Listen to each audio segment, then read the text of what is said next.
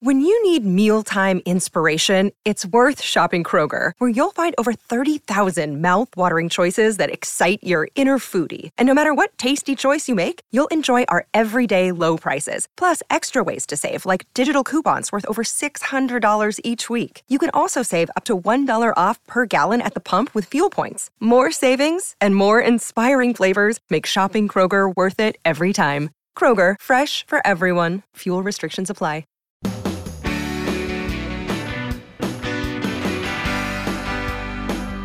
Great to have you here on the Clark Howard Show, where it's all about you and that wallet of yours. I want you to learn ideas from me so you can keep more of what you have. Our websites, Clark.com and ClarkDeals.com. I want to give you a brief update on the health challenge that I'm doing for the month of September, along with the Prostate Cancer Foundation. And what the Prostate Cancer Foundation does in September, and more important this year than most, because we've had a lot of people with the COVID-19. People have been eating a lot of comfort foods, gaining weight, and getting your weight under control and getting your health straight is really good. So the Prostate Cancer Foundation is a week-by-week challenge that I've been taking on eating healthy food items that most are not normally part of my diet. And first 2 weeks of the challenge, out of the 12 items I was supposed to eat, I got 11 of them done, and I actually have enjoyed most of the 11. The one I did not get because it was out of stock when I ordered it, online grocery order, was okra, which I do like okra. I just didn't get to eat it. And this week, I have to have avocado, onion, garlic, tomato, lentils, eggplant, and quinoa. And so I've already had a couple of those. And if you want to be a late entrant in eating healthier, go to pcf.org/Clark, PCF for Prostate Cancer Foundation.org/Clark. And you don't have to be somebody worried about men's health. Anybody would benefit from eating a healthier diet. So I want to share some new data with you from an obscure federal agency, the Bureau of Economic Analysis, on Americans saving money during coronavirus. As part of this K recovery we're in, there are people that can't even put food on the table right now and can't pay basic bills. And then others who have stayed employed, their job's been secure, who are not spending money like they normally would and are saving money in ways they never thought they could and never have in the past. So the latest data does not cover August. It covers July. It's, you know, a trailing indicator. But the average American right now is saving 18 cents of every dollar they make. You take those that, if you cull the herd to people that are not worried about their paycheck staying employed, that means they're saving substantially more than that as a percent of their pay, because you got to cut out the people who can't save anything right now. So the savings rate is extraordinary. We hit a peak in April when so many jurisdictions around the country were in lockdown, where Americans on average saved 33 cents of every dollar they made, putting us for the first time ever in a savings category with people across Asia, who in Asia historically, people for every equivalent of a dollar they make save a third of it. But for us, very unusual. You know, we've had times this century where Americans have been negative net savers, spending more than they actually make on average for the average American, right now saving a substantial amount of money. Now, there's a survey done by Gallup polling that found that of Americans that are saving their money, they are overwhelmingly putting them in zero interest checking accounts or extremely low interest savings accounts.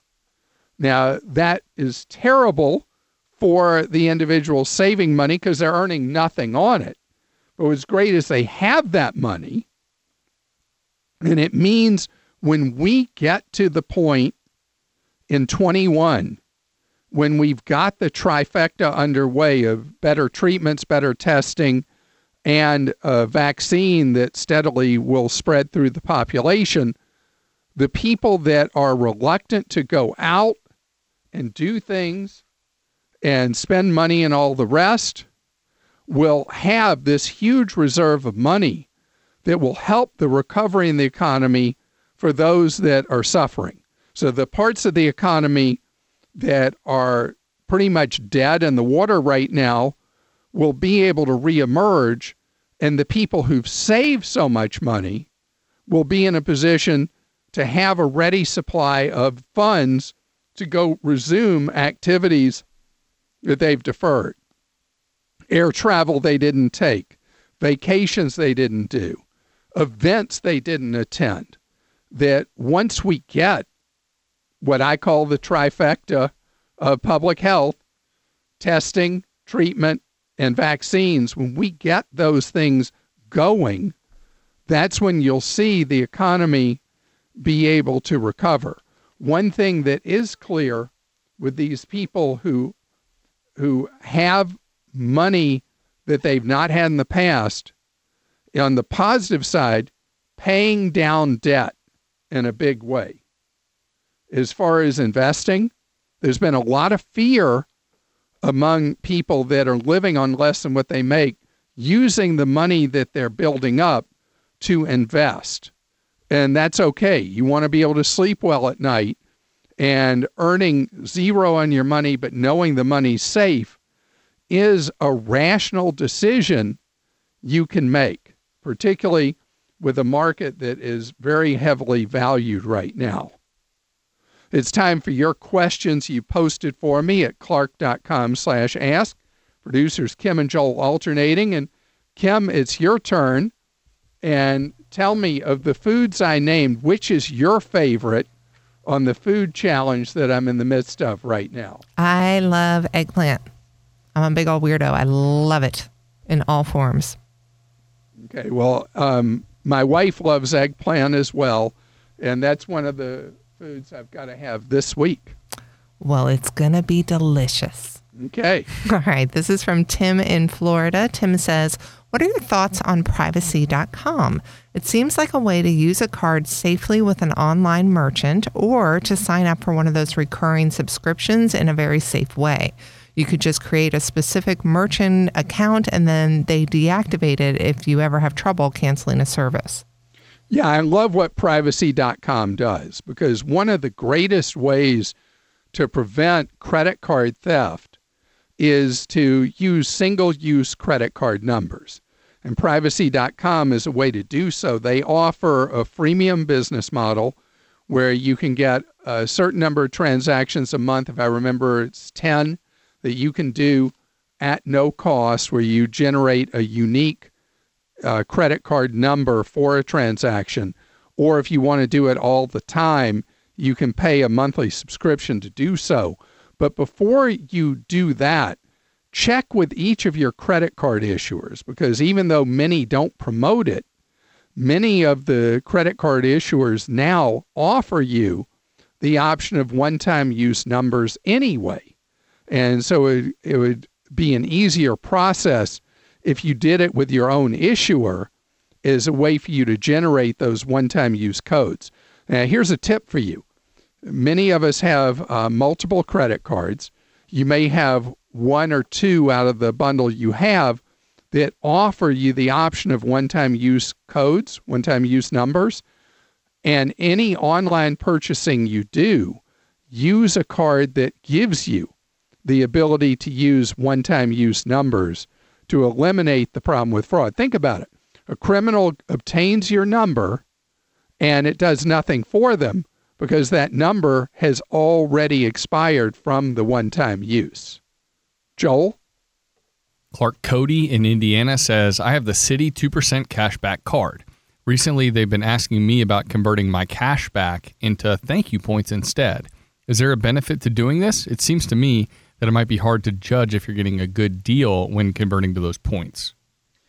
That's a great question. If you convert, you end up with more effective value than 2%, more like a little over 3%, which is a tremendous reward from just using a credit card.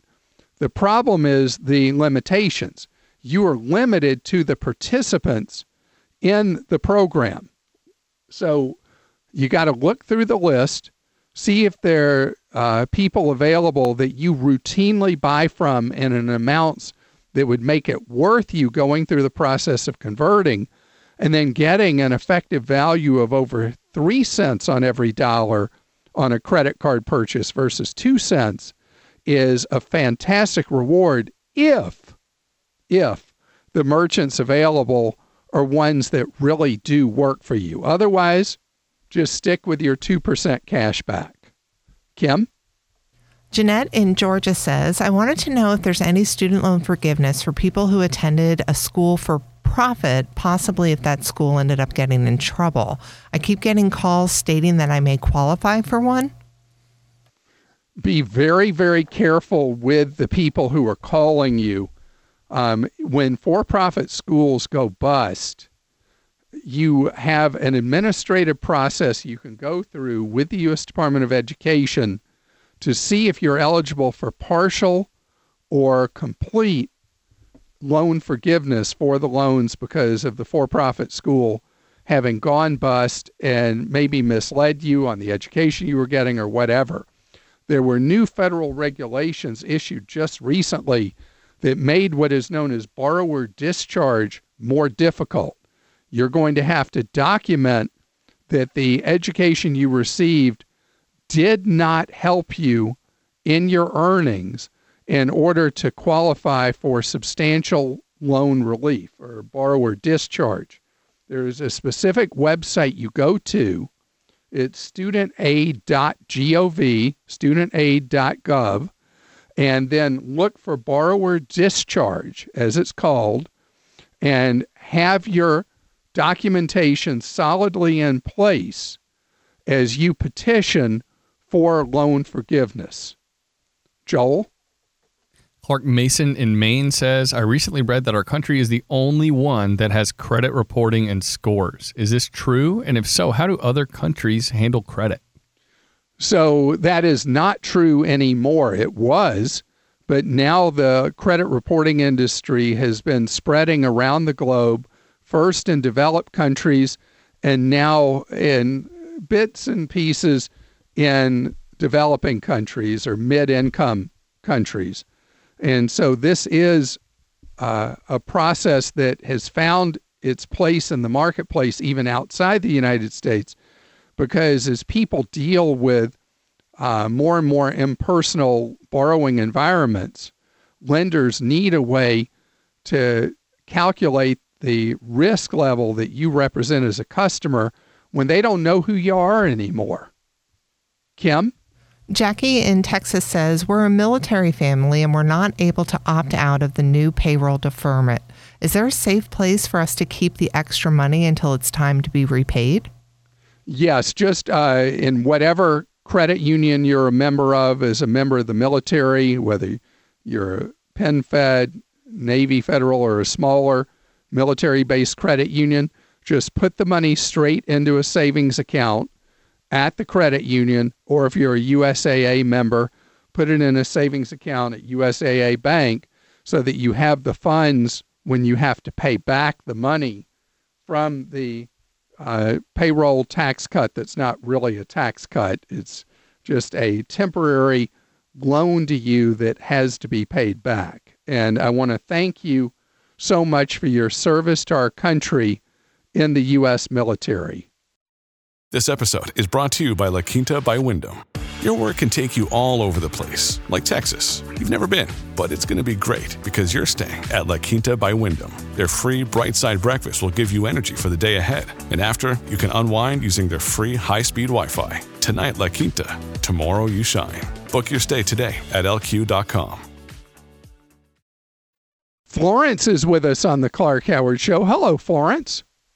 Hello, Clark. I appreciate all your advice. And of course, when I was told by somebody that I should look at paying off our house because financial future doesn't look too bright right now, that's something I should do. We've only got about $31,000 owing on our house, which is probably due in about 12 years, but I could pay it off now. I've got money sitting in a savings account that's not doing anything for me, and thought that might be a good idea if we're looking at roiled waters for the financial future. All right, let's forget any possibility of what's going to happen with the economy, because it's just all, I mean, that's just always hard to say. But what you want to do may make perfect sense anyway, forgetting what's going on with the economy for a minute, okay? Okay. Your $31,000 mortgage balance, do you know what interest rate it carries? Oh, it's low, 2.6 maybe, something like that. All right. And what are you earning on your savings? Oh, nothing. Okay. So even though I would normally never say pay off a 2.6% mortgage, the question would be, what else is happening in your life that maybe would be a better use of the $31,000 that's in the savings account? Well, no real debt. I don't owe on vehicles. I've got over $100,000 in some 401ks, and I'm also collecting on a TSP. So I'm not sure where I should put the money. And if you have a TSP, I'm gathering you have a pension that pays your normal monthly living expenses? Well, I'm still working, so... Oh, so you have a way of paying your expenses. Yes, blow out the mortgage. Yeah. Yeah. Just blow off. Just write them a check. Be done with them. Okay. And I don't think I've ever said that before with a 2.6% mortgage rate, but that mortgage is small. It serves no purpose in your life. And the advantage of living completely debt-free is really worth it. You don't have another place. You'd put that money to work. And you still have a spread. Be mortgage debt free. Enjoy living that way. Another day is here and you're ready for it. What to wear? Check. Breakfast, lunch, and dinner? Check. Planning for what's next and how to save for it? That's where Bank of America can help. For your financial to-dos, Bank of America has experts ready to help get you closer to your goals. Get started at one of our local financial centers or 24/7 in our mobile banking app. Find a location near you at bankofamerica.com/talktous. What would you like the power to do? Mobile banking requires downloading the app and is only available for select devices. Message and data rates may apply. Bank of America N.A., member FDIC. Thank you for taking time out of your day to join us here on the Clark Howard Show, where it's about you learning ways to keep more of what you have. You know, there's been so much fuss about the management-instituted changes at the U.S. Postal Service and how they're affecting the reliability of mail delivery. The Postal Service has seen a steady decline in mail volume for years and has had a tough time adapting in this environment, now has a new Postmaster General who is bringing about a lot of change in a very short period of time. And there's been some hiccups with this. And I want to talk about one in particular. We've experienced it in our own household, and that is extreme delays in the delivery of prescription drugs that come by mail order. Many, many tens of millions of us, with the prescription drug plans we have available to us, have to fill those prescription drugs by mail order, especially for maintenance medications that we take on a daily basis. That if we don't fill those by mail order, we face a much higher cost out of pocket.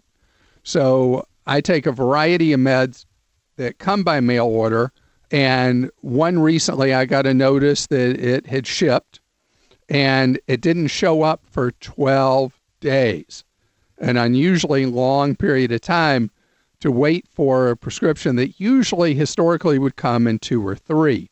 And if it weren't for all the publicity about what's going on with the problems with mail delivery, I wouldn't have been aware of it. And then I saw a color-coded map that was published in the New York Times that shows where in the country people are experiencing extreme delays in mail delivery, with a third or more of the mail being late. And it's really scattered around the U.S. where this has been a problem. Big swaths of Texas have had extreme delays in mail delivery. Parts of California. Utah has had a terrible problem with extreme delays of mail delivery, as has northern Nevada and parts of New York State. Northern Alabama very heavily impacted by mail delays, according to this map. And I can go around the country and tell you how scattershot this is.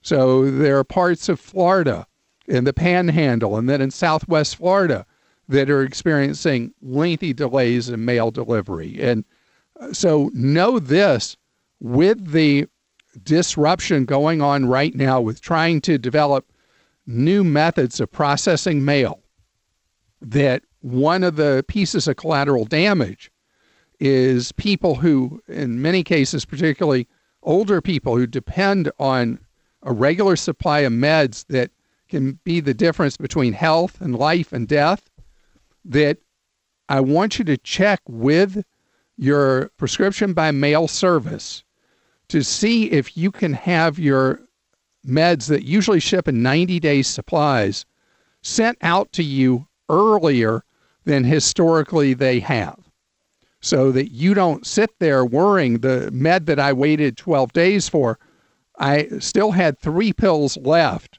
when the medicine showed up. And it was an important heart medication.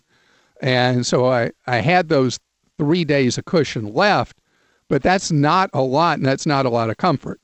So this is definitely a problem. I don't know that the Postmaster General anticipated that this could put people in physical danger as he's been implementing these changes, but it obviously has created a health risk, and I want you to be aware of it before you end up in a position where you're faced either getting an emergency supply of meds at a very high cost or doing without your meds that are lost in space somewhere in a delayed postal system.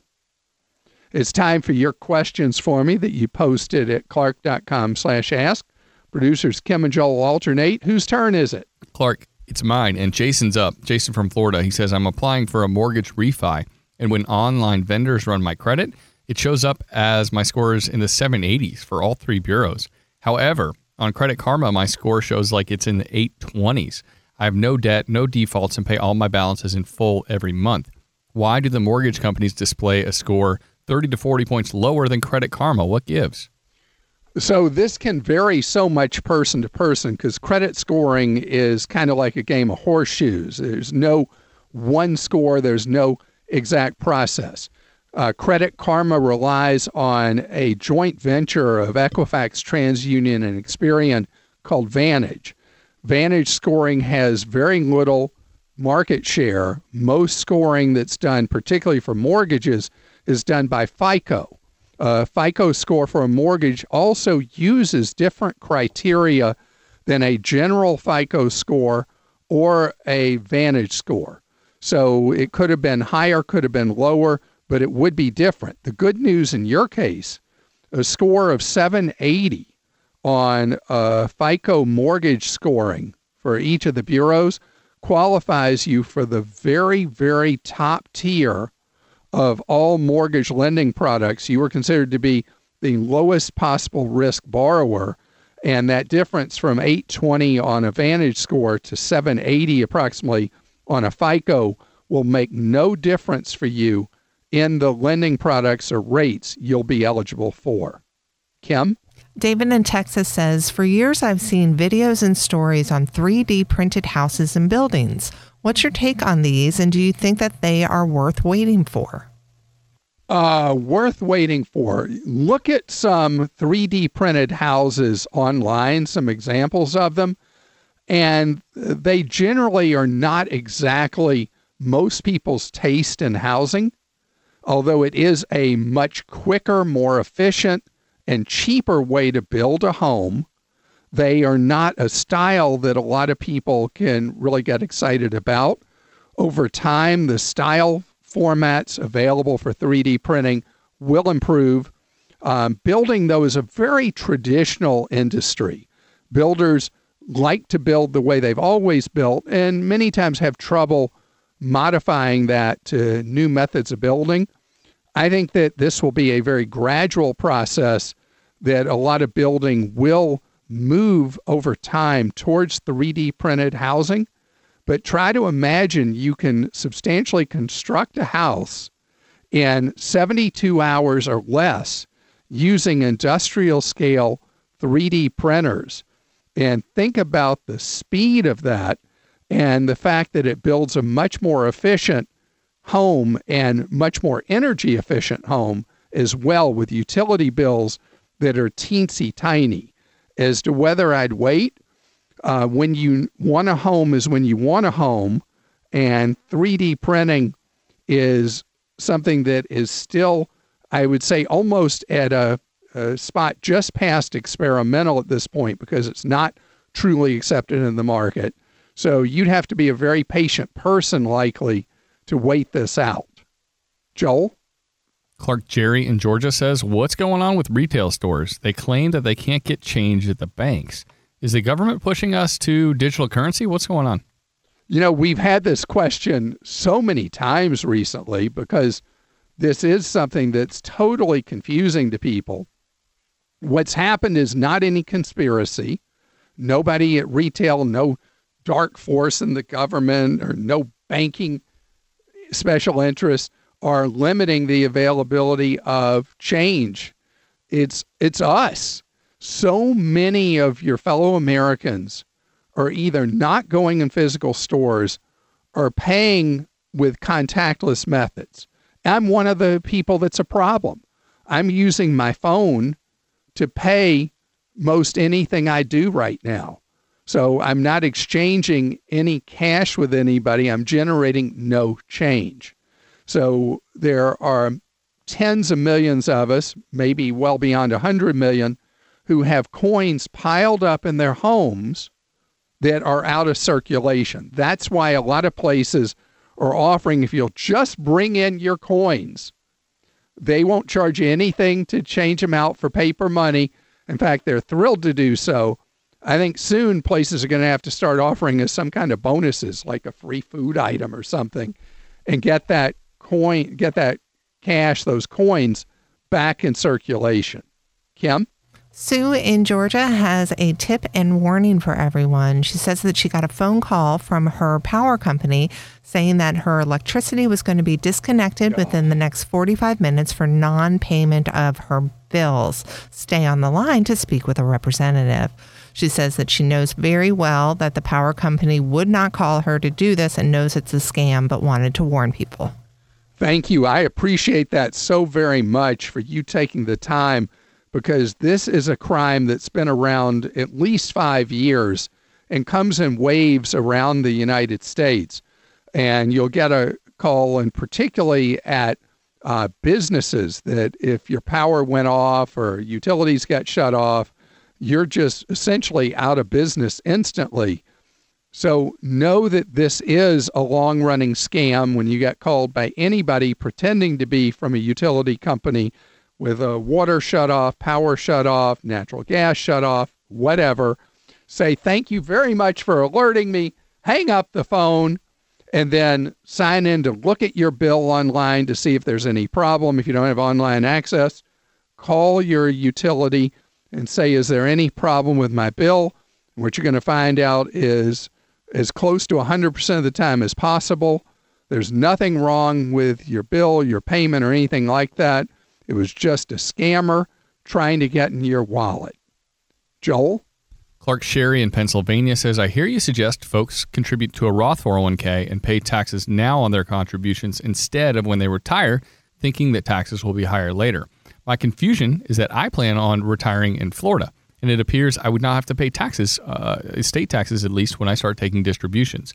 Am I missing something or misunderstanding your advice on the subject?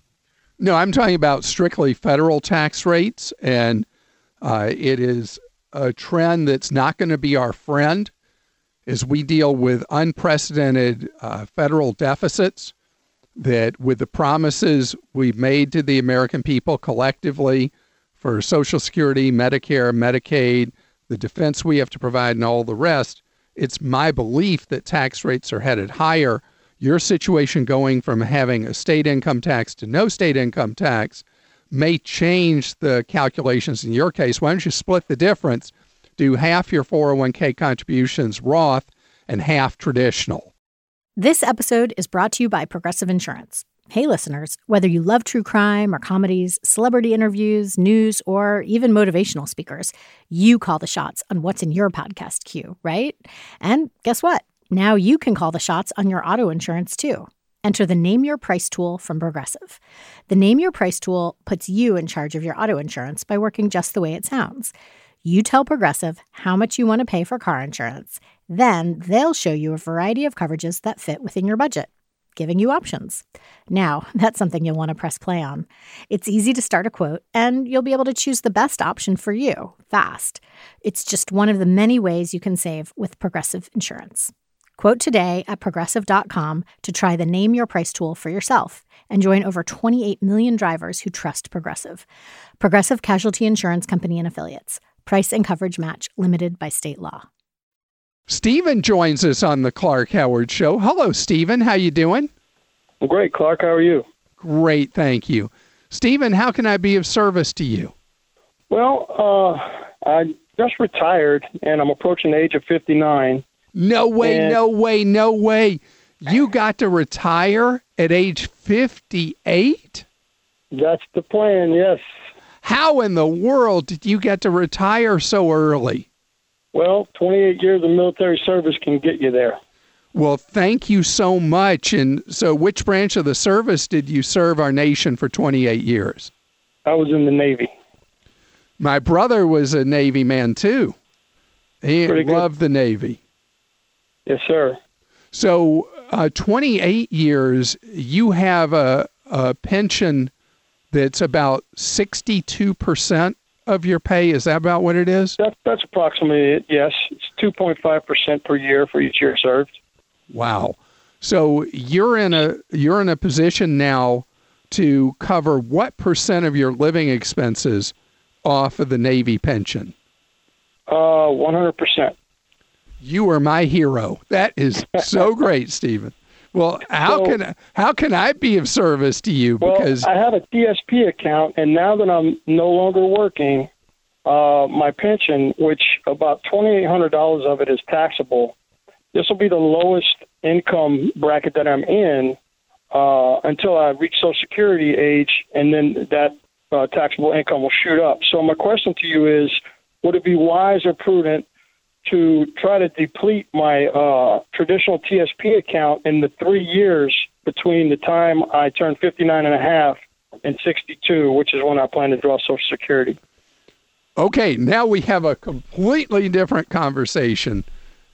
I don't want you to take Social Security at 62 unless you're in poor health. Okay. The reason is that if you live a normal lifespan from here, you've got quite a bit of runway in front of you in lifespan. And every year you delay taking Social Security, since you actually don't need the money, is an enormous embedded advantage because the amount you get in a monthly check grows so much larger.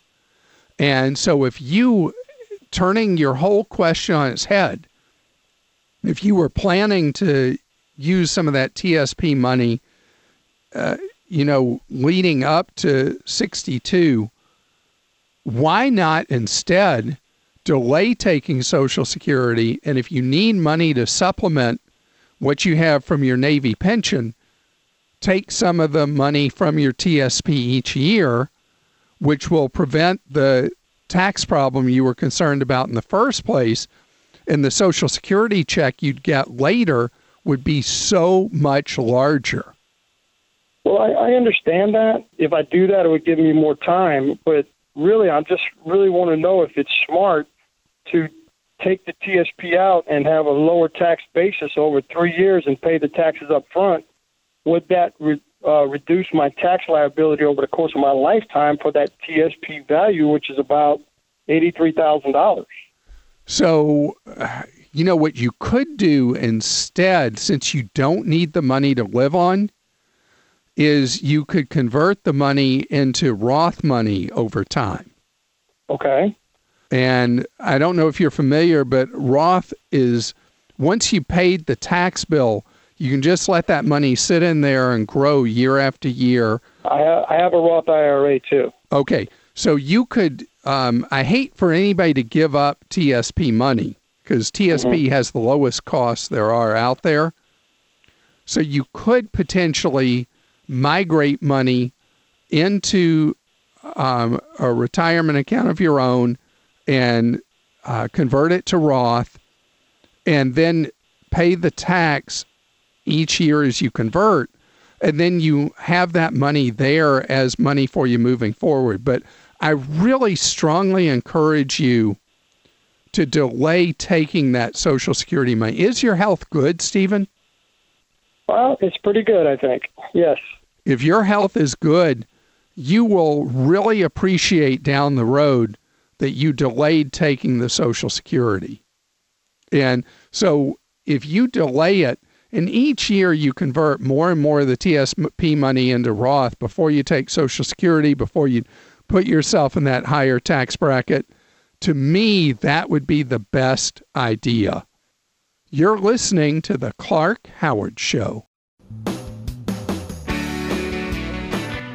Thanks for joining us today. The Clark Howard Show is produced by Kim Drobes, Joel Larsgaard, Deborah Reese, and Jim Ayers. And remember, 24 hours a day, we're there to serve you at Clark.com and ClarkDeals.com.